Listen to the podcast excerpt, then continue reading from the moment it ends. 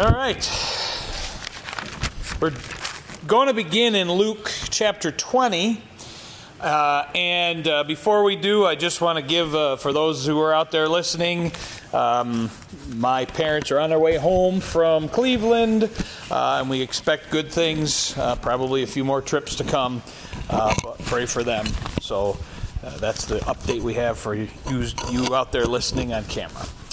Um, Luke chapter 20, we are looking to fill in some of the gaps from Sunday morning. Uh, we've been going up to Christ's resurrection. We are in the week, what's called Passion Week. Again, we're in Luke 20. We've been going through the book of Luke on Sunday mornings. And to see and know the words of Christ are fascinating always, and there's just not enough time to see the whole story, even though we do this story every year and go through it and go through it. There's more and more and more. And as you find, uh, even as you get older, you find that there is so much. Uh, it, the words of Jesus are full. The words of the Bible, God's word in, in its entirety, is full, and you can never reach the depths of it. So you keep learning and learning and listening and seeing and understanding and applying it to your life. And that's what God wants you to do. It's a journey every day. So we're going to talk about a parable. We're going to go to verse 9, um, where we're going to start. And parables of Jesus are something where you begin to see the wisdom of Jesus. Any good teacher can take a complicated subject and make it simple. And that's what Jesus does. He takes things, spiritual subjects, and through a very short, tiny passage, he fills it with meaning and gives you understanding. And you read the story and you're like, well, I read through that and I understand it. And as you go and you dig, you see there is more and more and more behind it. And so we're going to look at this parable, chapter number 20 of ver, uh, verse 9 of the book of Luke. Now, what you need to understand is that the chief priests have and the scribes have come up and they have challenged Jesus. That's where the setting is for this story. They've challenged him, and they did one of the things that we talked about on Sunday morning said, By what authority do you say these things? Okay, Jesus is speaking to them, he is speaking to the crowds. By what authority do you have to do this? So they're in a mood to fight, right? The religious leaders are in a mood to fight, and you may have met some people like that. There's a lot in there, right? They are in a mood to fight. And they don't like what Jesus has said because he threatens them. He threatens their position, he threatens their authority. And it's not by him necessarily saying something to them, but just his very being threatens who they are and what they've tried to build. Uh, so we're going to look at this and see what Christ thinks about it. Now, this is about three days before Christ is crucified. Okay, there's a lot that happens in this week. We get a lot written about what happens and the words that he says. So he is in the midst of these religious leaders, amongst a larger crowd, and he begins to tell this story. Okay, uh, chapter 20, verse number 9 of the book of Luke. Then he began to speak to the people this parable. A certain man planted a vineyard and led it forth to husbandmen and went into a far country for a long time.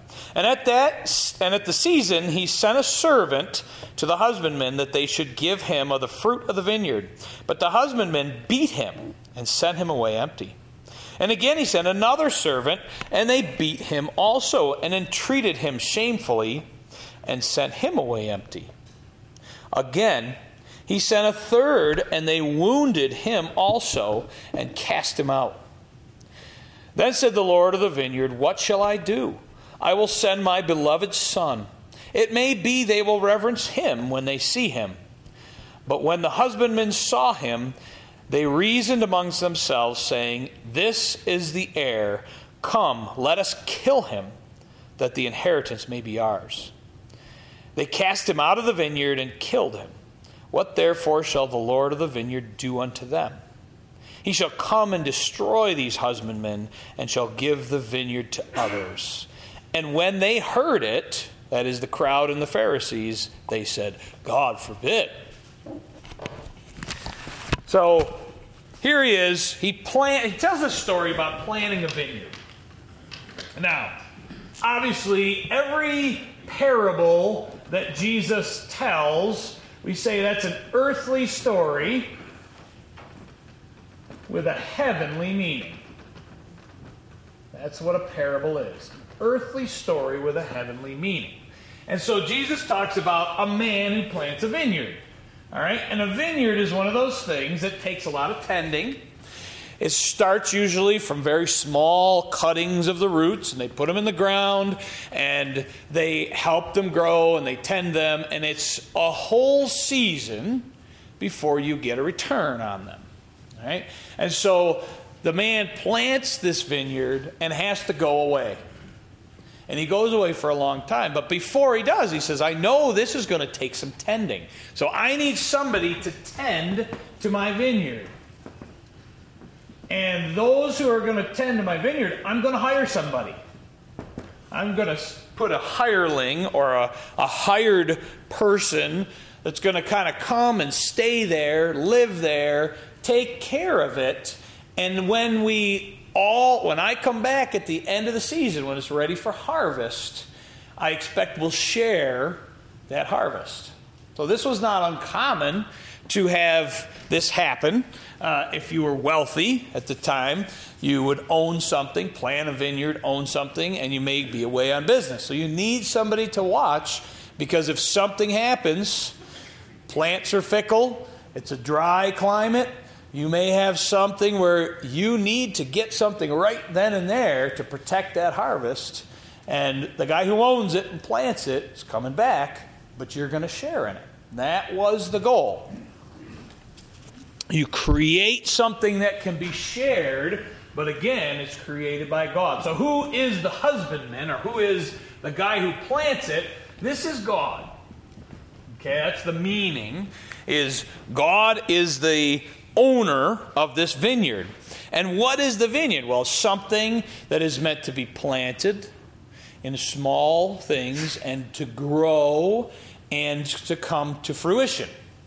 Okay? So, what is that? Well, I want you to think along the lines of He's creating a way for mankind to learn about Him. That's what it is.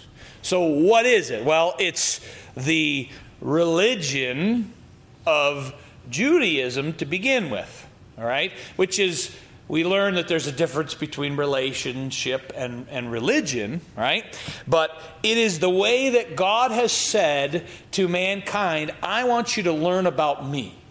I want you to think about it that way versus just the religion of Judaism, because we'll find that that religion didn't work out as well, not because it wasn't set up correctly, but because of the problems within, the people within. All right? So here it is. He hires it and he says, I want you to tend to this garden. Tend to the people that want to learn more about me. All right? I'm going to leave you to it. I'll be back. We'll check on the fruit. All right? And so here is little Israel that grows out of one family and grows into a great nation. God frees them from Egypt, takes them up into the promised land, and they have so much opportunity to do so many things. God gives them time and time again, and you, you watch their journey and they fall and they, they do the wrong thing, and God straightens them out, and they do the wrong thing again, and God straightens them out again and again and again. But along the way, God says, I'm going to come back and check. I'm going to send my servant back and check on you. And what do they do? We want to check fruit, right? The responsibility was given originally to Israel to tell the world about God. That was the original responsibility. So God sent some servants along the way, right? And in the story, the first one, they beat him and they say, Get out of here. We're not going to give you anything. We're not going to give you any grapes. And the second one, they abuse him. They verbally abuse him and then beat him and then send him away empty. And the third one, they wound him and send him away. And you say, well, that seems pretty, pretty extreme. But that's exactly what the nation of Israel did. All right. So let's go back into Second Chronicles. Hold your finger in Luke. We'll be back there shortly. But if you go back to the book of Second Chronicles, chapter 24. Second Chronicles chapter 24 for a moment, we are going to see exactly what he's talking about. Second Chronicles chapter number 24 verse number 20 and 21. Talking about a man named Zechariah, okay, who was a prophet. Second Chronicles chapter 24, verse 20 and 21. And the Spirit of God came upon Zechariah, the son of Jehoiada the priest, which stood above the people, and said unto them, Thus saith God, Why transgress you the commandments of the Lord, that you cannot prosper, because you have forsaken the Lord, he hath also forsaken you. All right, so he came in. Zechariah had a message for the people. You're not getting this right. What was their reaction? Verse 21 And they conspired against him and stoned him with stones at the commandment of the king in the court of the house of the Lord. They killed him. All right? He came to say, I have a message straight from God. The Spirit of God is on this man. I have a message straight from God. And they said, We don't like your message. And the king said, Get Everybody gather up stones. We have a way to get rid of him. And so they killed him. Israel created this time and time again. It happened again and again. Book of Jeremiah, chapter 44.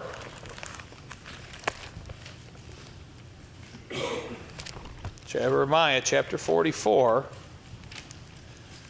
verse number 4 and verse 5, we have a repeat.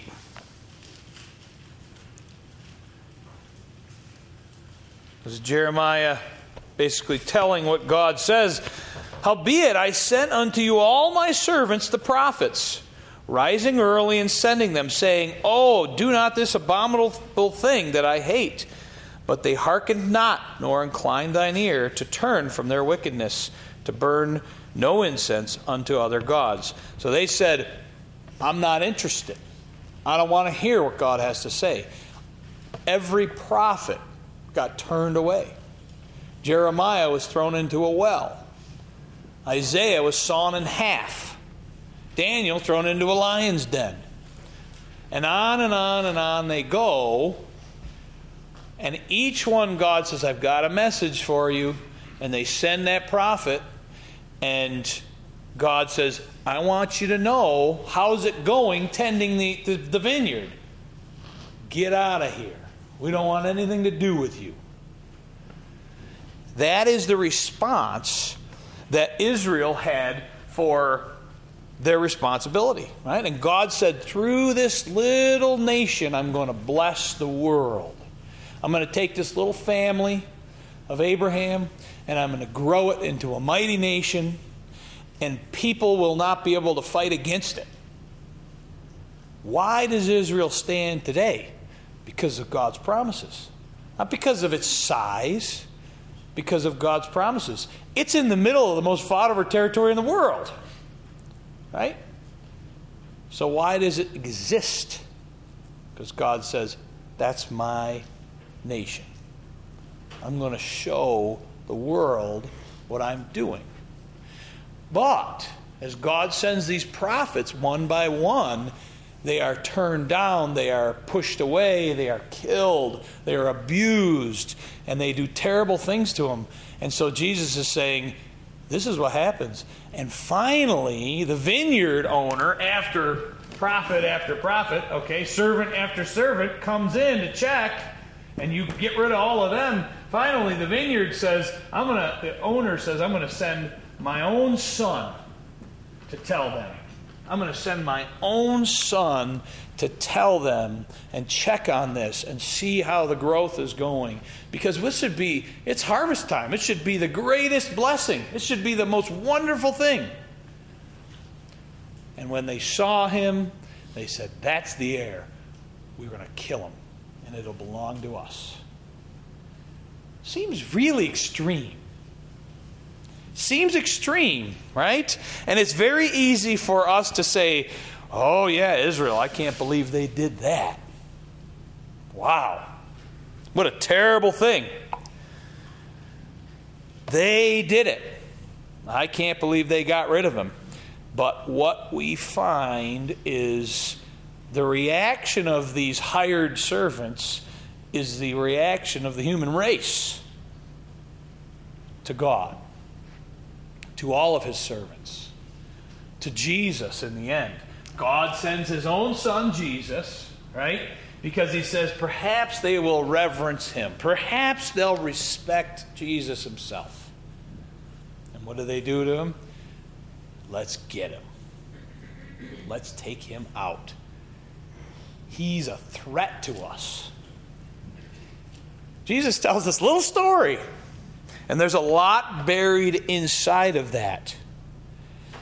But what we look at with these with these hirelings, okay, the hired hands here, we look at them and they are rebellious. And that is exactly the human race. And if you don't think uh, that you're rebellious, you probably don't know yourself well enough. There's pieces and parts. Even if you've known the Lord, it seems to me that as I learn and grow, I struggle and struggle and struggle more. It seems to me there are such stubborn parts of my own flesh that I wonder if I'll ever get rid of them when I'm alive. Probably not.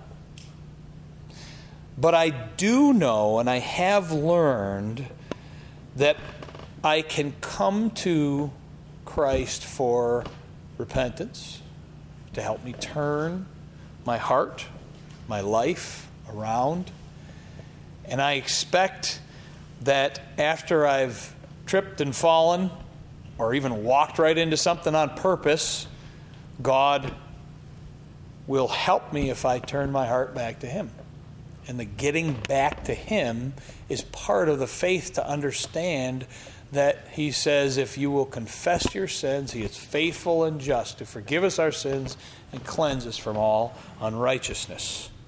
And that is the part of rebellion that is within seemingly every human where we shake our fist at God and said, I don't want what you want. I don't care what you want. I want what I want. Sometimes it's for moments that we say that, sometimes it's for years. Depends on kind of how we are. And here is this rebellious group of people, these hirelings, that have turned back every servant and then they finally turned back Christ. Now, Jesus Christ tells them this three days before they are going to crucify him. He knows he came to Jerusalem to be crucified. He knows it. He knows he came to die. He knows some of the details of his death from some of the prophecies that happened early on. And he is here not to challenge these guys, I think, although it does challenge them, but I think much more to say, you still have a chance if you'll understand.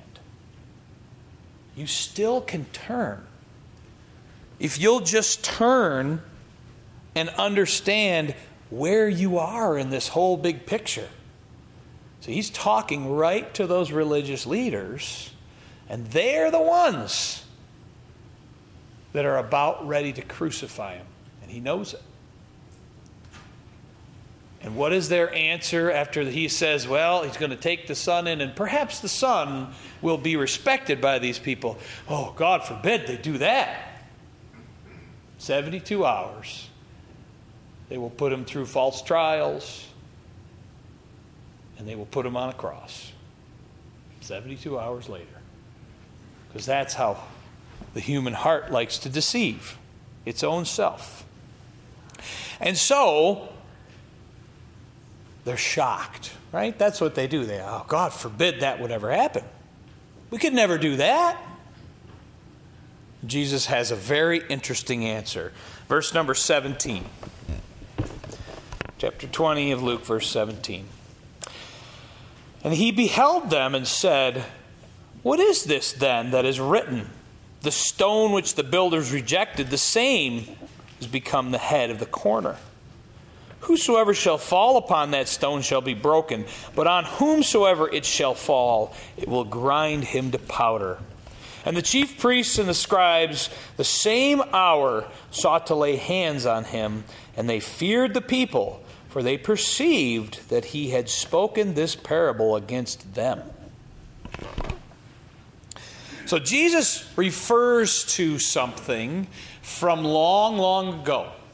We're going to go there in a moment, uh, but it was a piece of scripture that he pulls out and says, I know you've read this.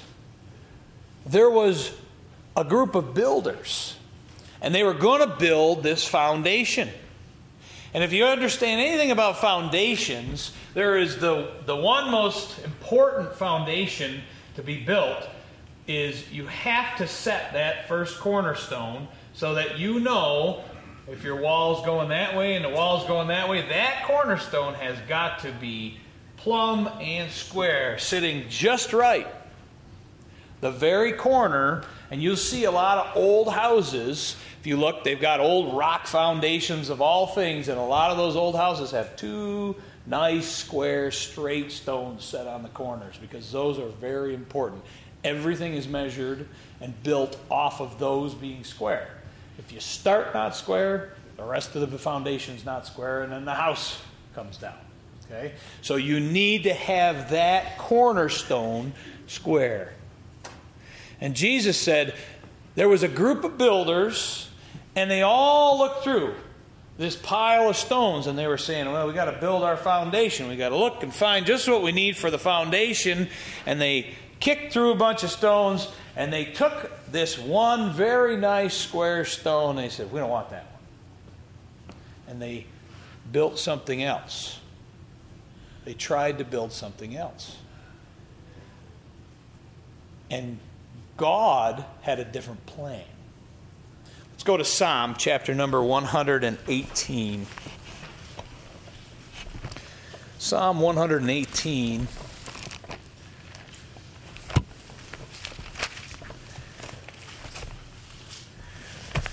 This is, of course, David speaking here. Psalm 118. This is the prophecy that David gives. 118, verse number 19. As, G, as uh, David talks about this and prophesies about Christ. Open to me the gates of righteousness, I will go in to them and I will praise the Lord. This gate of the Lord into which the righteous shall enter. I will praise thee, for thou hast heard me, and art become my salvation. The stone which the builders refused is become the headstone of the corner. This is the Lord's doing, and it is marvelous in our eyes. This is the day which the Lord hath made. We will rejoice and be glad in it. So he is talking about a day of celebration He's coming in, he's going into the temple. There's a great celebration. Bring me in, teach me how to be righteous, teach me to do and take the right path here. And I'm going to praise you, God. I'm going to praise you. I'm going to praise you because you did something amazing. You took what mankind thought they should throw away.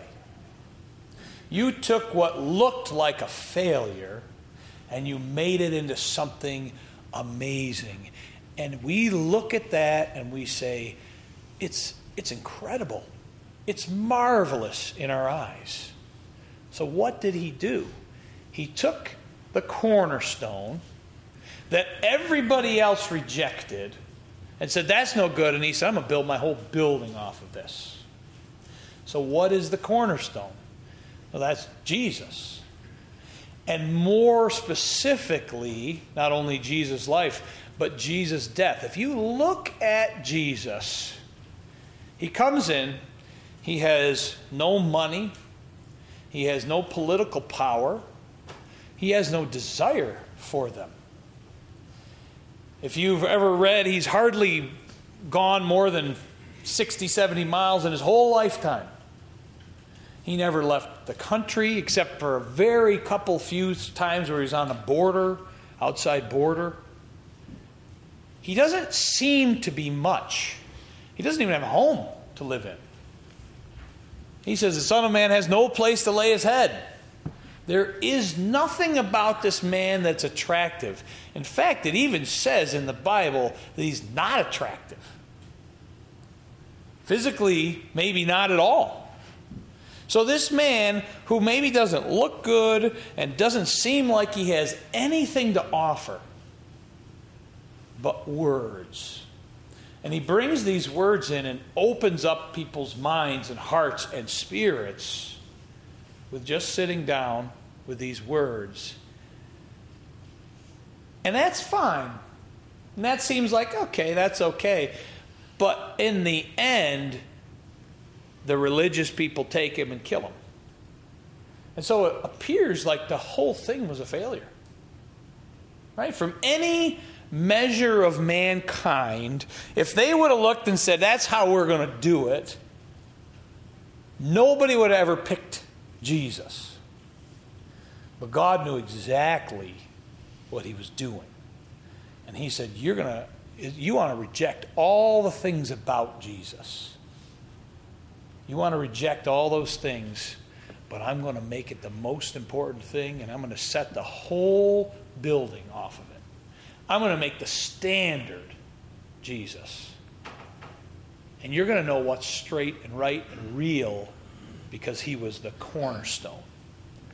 So when does it become marvelous? Well, it's not doesn't seem very marvelous the day he dies.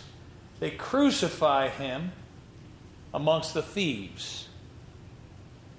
So 3 days before he's telling this little story, 3 days later he's going to die, and then 3 days later is when you say, "Wow.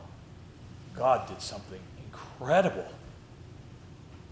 I'm sure these, all of these scribes and Pharisees were a little shocked when they heard Jesus rose up from the grave, right? So Jesus made everything incredible that looked like nothing. The whole ministry looked like not impressive. There was no great kingdom with it, except God was doing something much larger, much bigger. We're going to get into that a little bit more as we hear a little bit more from Christ. But this is the Lord's doing, and it is marvelous in our eyes. We would have said a failure until we looked and said, Christ, he, he went on the cross, He died to forgive us our sins, and then He rose again to give us new life and a chance to be with Him. He was the firstborn of the resurrected, the first with a new glorious body, and we all can have a chance. Now, that's pretty amazing. And that's why we say that's marvelous. We have freedom, we have forgiveness. No man ever offered that to us. No other great history leader ever offered that to us. They offered taxes, right? And more taxes. and all the things that all the leaders in the world have ever offered. And it just adds burden to the people, but Jesus came and took the burden off. So these people that have come to kill him, he said, You didn't understand what God was doing.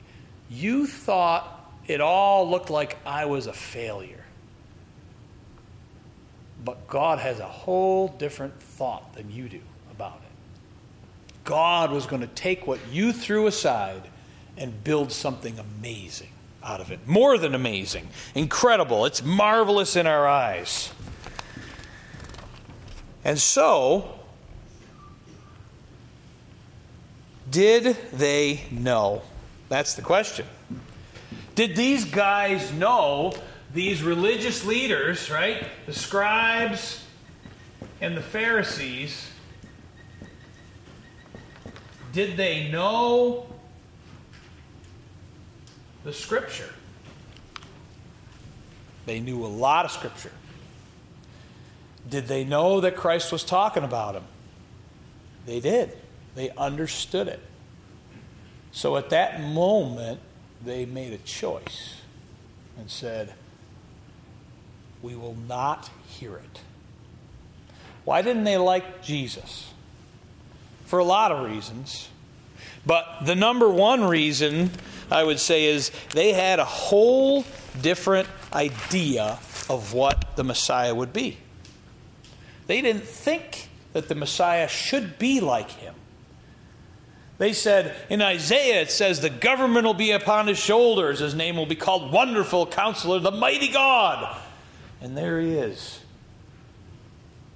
eating with sinners and publicans, doesn't have a place to stay. He doesn't have a big following. He's got 12 people that follow him. I don't want anything like him. I want somebody to come over and take over this Roman government, throw it off, and I want him to come and give me a position of power in that. That's what they want. They're not interested in what Jesus brings. What Jesus brings is words that cut in a different way. They cut deep down inside the spirit of man, and they just aren't ready to hear it. They don't want to hear it. They don't want that. They have an idea what all this scripture means, and they say, Well, I got it. I, I have already figured it out. And yet, God's plan was nothing like that. God said, I want to bring you peace and forgiveness and freedom in what looked like a wreck. But I'm going to make it be the most glorious thing that ever existed the cross of Christ, his resurrection. There's a song, In the Cross of Christ I Glory, talking about the cross, towering over the wrecks of time. Everything mankind has ever put together and built will all fall apart, but not what God did that day that He allowed His Son to come and be killed and then rose from the dead. All the light of sacred story gathers round its head sublime. When the woes of life o'ertake me, hopes deceive and fears annoy, never shall the cross forsake me. Lo, it glows with peace and joy. And so the thing that was uh, meant to be something of torture, the Romans built the cross to become an instrument of torture and pain and to exert power over their enemies. God says, I will take that and turn that into a symbol of hope because of my son. I will take it and I will take all the pain that it, that it brings with it and turn it and all of mankind's sin up on its head and forgive it. And all you need to do is ask. What, what an amazing thing. You don't need to go pay money. You don't need to do anything like that. You just need to ask. And so we see what a marvelous thing God did. And Jesus then, you have two choices. And you see what it said uh, in verse number 18 Whosoever shall fall upon that stone, the stone which the builders rejected, shall be broken. But on whomsoever it shall fall, it will grind him to powder. You have to deal with Jesus sometime. in your existence. You can choose to turn away. You can choose to forget him in this life. You can choose to push him away. You can choose to be like the scribes and the Pharisees who say, I don't want anything to do with him. I want my position. I want my glory. You can choose to do that. And if you choose to do that, it says your ending will be different. You'll have to deal with him someday because you will see the power of Christ. Every knee shall bow and every tongue shall confess that Jesus Christ is Lord. It says that in God's word, and that day for those who have rejected him will be a day of great sorrows, and that's the people that will be crushed into powder. Because all they could muster in their life was worth nothing. But those people who trip and fall, on Christ. Now, it's a different thing.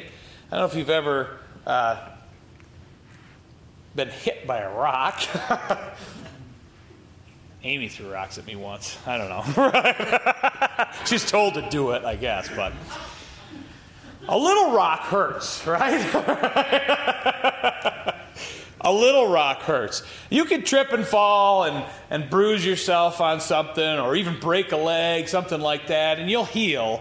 But I've seen some mighty, mighty big rocks, and one of those rocks lands on top of you from very far up, you're done. It's a whole different story than just tripping on the rock and breaking your leg. You heal from tripping, you don't heal from being crushed. And that's the difference with those who choose to deal with Jesus in this life. They trip, they fall, you know, it might hurt. Because what happens is he exposes the parts of us that we don't want to deal with. Lot of those things inside, exposes them to ourself. He shows us what we're like, and it's painful. And we see the things, our shortcomings, the things we don't want to believe about ourselves. We see those things little bits at a time. And that's like tripping and breaking your leg or stubbing your toe or whatever, it depends on the size of it, right? So you stumble and fall and it'll break you. But that's a better approach to Christ than it is to be crushed and wait and say, I don't need him. And find out in the end, you really did. And you lost your opportunity. Your whole life you threw away because you just wouldn't deal with him. You just wouldn't take him. It's an interesting name. You can say almost any name on a college campus. Jesus stands up people's hair on their necks. Schools. You could tell anybody about any other thing. You could talk about Buddhism, and that's okay. And you could talk about Native American uh, worship. You could talk about all sorts of things, and those are all okay. But Jesus, people say, you can't say that. There's a reason. Because you're either going to deal with them in this life or you're going to deal with them in the life to come. And I don't want to be there.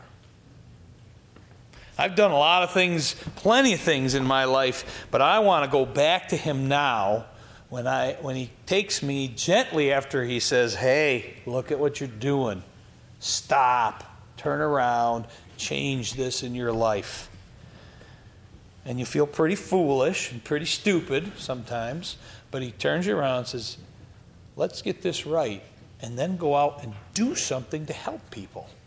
Show them who I am. So when you do that, you start to learn what it's all about. All right? And so, verse number 22, as we uh, keep going, verse number 22. Now, we found that they said, We don't like this guy. We are turning against this guy. Uh, and they asked him, Oops, I'm sorry. I skipped, uh, I skipped the verse. Go to verse 20. And they watched him and sent forth spies which should feign themselves just men, that they might take hold of his words, so that they might deliver him under the power and the authority of the governor. So once he told them this parable about themselves, uh, and rejecting God, they said, We're going to get him. It was not, boy, maybe, maybe we should think twice about this. No, we're going to get him. We're going to take him down. So they're trying to trip him up. They can't find anything he does wrong in his life, but they're going to make him try to trip over his words. All right, and here they go. Verse number uh, 21. And they asked him, saying, Master, we know that thou sayest and teachest rightly, neither acceptest thou the person of any, but teachest the way of God truly. Now, they don't really believe that, but they are trying to bait the hook. Verse 22 Is it lawful for us to give tribute unto Caesar or no? Should we pay our taxes? Well, that makes everybody's hair stand up too, right? should we pay our taxes? Do you think we should pay our taxes? Right? And because he is saying he wants to make sure that they're trying to get him in trouble with the Roman government. Ah, you don't need to pay your taxes. They're hoping he's going to say something. And this is what he says.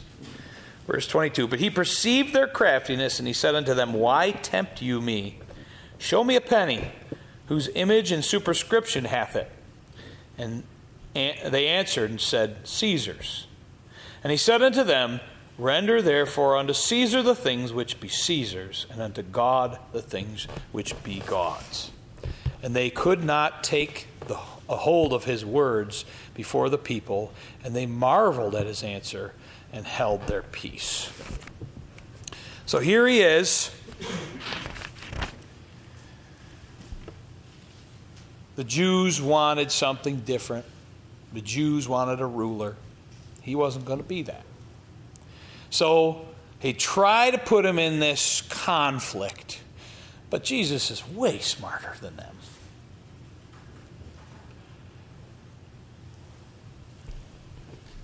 Now, to be a civic leader, you have to have power and position, right? And people think, well, that's a good thing. But Jesus looks at them and says, You don't even understand where I'm coming from. You have no idea what I'm doing here. I'm not here to build you a kingdom in Israel. I have a different kingdom that I'm doing. I'm doing something different. I'm building a great kingdom that rules across all people, that rules in the hearts of people, a kingdom of persuasion, a kingdom of obedience, but a kingdom of freedom. A kingdom where the greatest servants become the greatest leaders. A kingdom where money is not a differentiation between the people in it. You don't need to have a million dollars to be a part of this kingdom. It doesn't matter if you have none, it doesn't matter where you are in it. It is separate than money. Following God, truly following God, is separate than money. It is not even an issue. Things that are important to God's kingdom are unimportant to the world. And things that are important to the world's kingdom are unimportant to God. Money, land, influence, power, they are unimportant to God. They are not a barrier for him. Nowhere. He doesn't have to worry about it. He's not concerned about it. I think about a few stories that I've read over uh, my life. Story of Corrie ten Boom. Corrie ten Boom was in uh, Ravensbrück, which was a concentration camp during World War II. Corrie ten Boom was a strong believer. She watched her father and her sister be executed killed in camps there, and she was the lone survivor of that family. She waited for her day to die, and then one day, they called her number across a loudspeaker and says, "Come to report to wherever. You're free." She has no family. She has no power, no influence. She's a prisoner in a camp that is there to kill people. But God says, I want her free. So you know how she got out? There was a clerical error. Somebody mixed two numbers up. No, they didn't. no, they didn't. It's exactly what God says. There's no borders and barriers. I don't care if you have the biggest armies in the world. I don't care if you have all the money in the world. It makes no difference. I've read of Bibles being taken into China and people crossing the border of China, their trunk filled with Bibles. It's illegal to have a Bible. At that time, it was illegal to bring a Bible into China. You could not import a Bible. Guards came, said, We're going to search your car. We opened up the car. The guy's like, Okay. Opened up the car, looked. There's whole cases of Bible in the trunk. Guard shut the, door, the car and said, Okay, you're good, go. Didn't see him. How does he not see him? Because God says it's not a problem. I can get him past the guard. That's not a problem. That's not a barrier for me. Missionaries, I read of missionaries in need of money. We're doing a book over in the teenagers uh, class about a man that was down with the Mogollon Indians down in um, South America. And there were times he needed money. He went to the post office, there was money. He didn't have it. He just said, I'm going to go because God's going to have to provide this. This is what I needed. So he walked in there, opened up the envelopes. He's like, after a while, I just expected it to be there. I didn't know where it was coming from, and it didn't matter because God says, I'm going to get this to you. God is not bound by that. His kingdom is not bound by money. His kingdom is not bound by power. You can have the biggest armies in the world. God doesn't care. Church in need of land. Right? Here we are. Just before COVID, we have a farmer that says, I'm going to give you some land. We build a parking lot in it, and everybody says, Wow, that's a really big parking lot. What are we ever going to do with that? Just the year before 2020, we had parking lot church because God said, There's not a there's not a problem. I can get you the land you need when you need it. I'll provide you just what you need. So that is God's kingdom. Mankind worries about the money and worries about the problems and worries about the power and worries about all the things. And Jesus says, You don't even understand. You give Caesar his money. I don't care. Do it. Give to Caesar what belongs to Caesar. Give to God what belongs to God. Your heart belongs to God. That's what he asks for.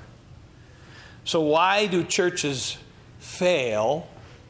Well, lots of reasons, but one reason why the churches fail is because just like the Pharisees in this, this story, just like the, the hirelings, they're more worried about what they can get their money, their power, their positions. They're less worried about their relationship with God. And so, those churches, God says, that's not my kingdom. People that live like that, says, that's not my kingdom. My kingdom is in the heart. My kingdom is in that place. And so Jesus takes these words and he offers, he looks at a little coin and he says, You give to Caesar what belongs to Caesar, and you give to God what belongs to God. Clarity.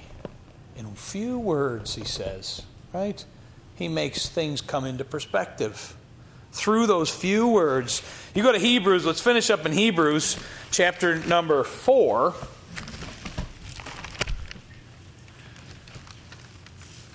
Hebrews chapter number 4.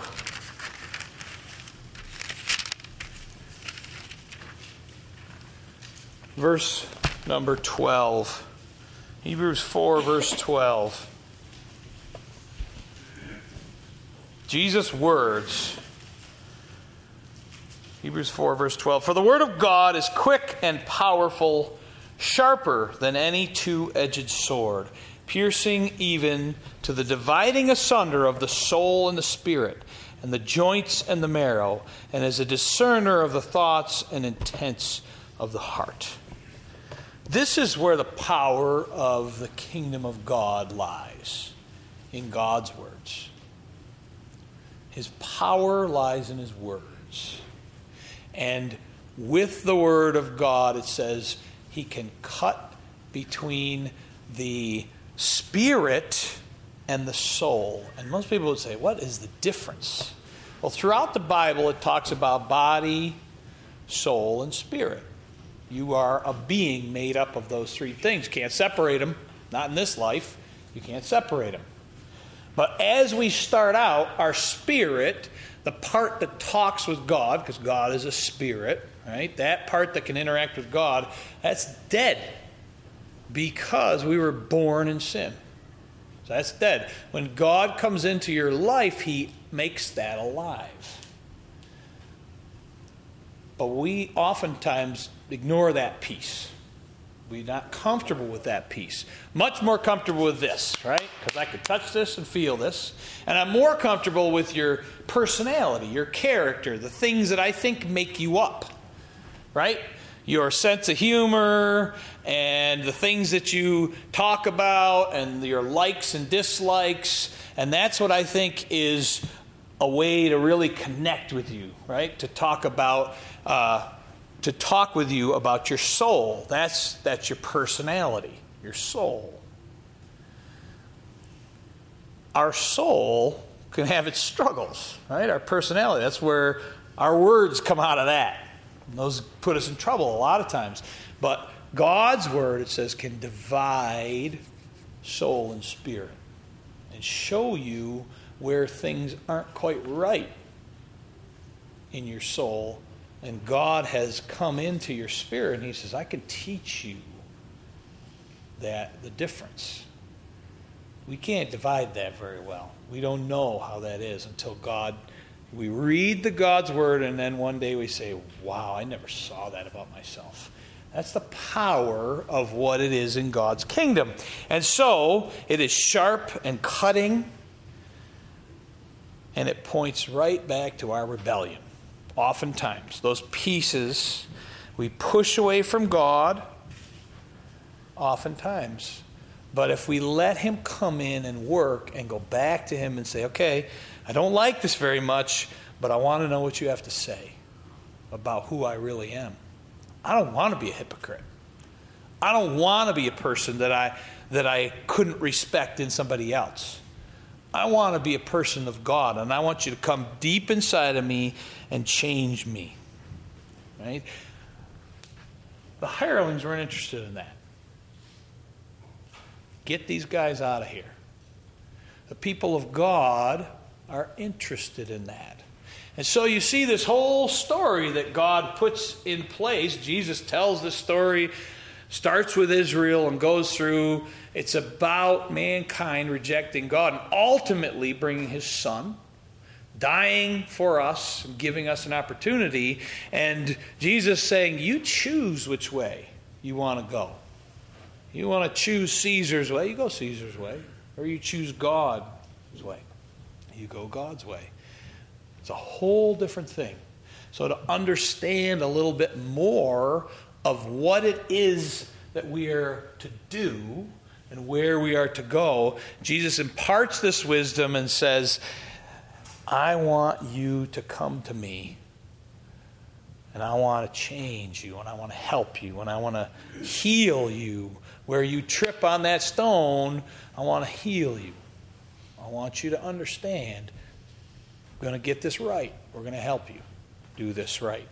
And so, this is Christ's words to the Pharisees. Incredible things to learn. He's got a lot in a little story. A couple words he says, and you can dig a lot in these things. All right, thank you very much. Have a good evening.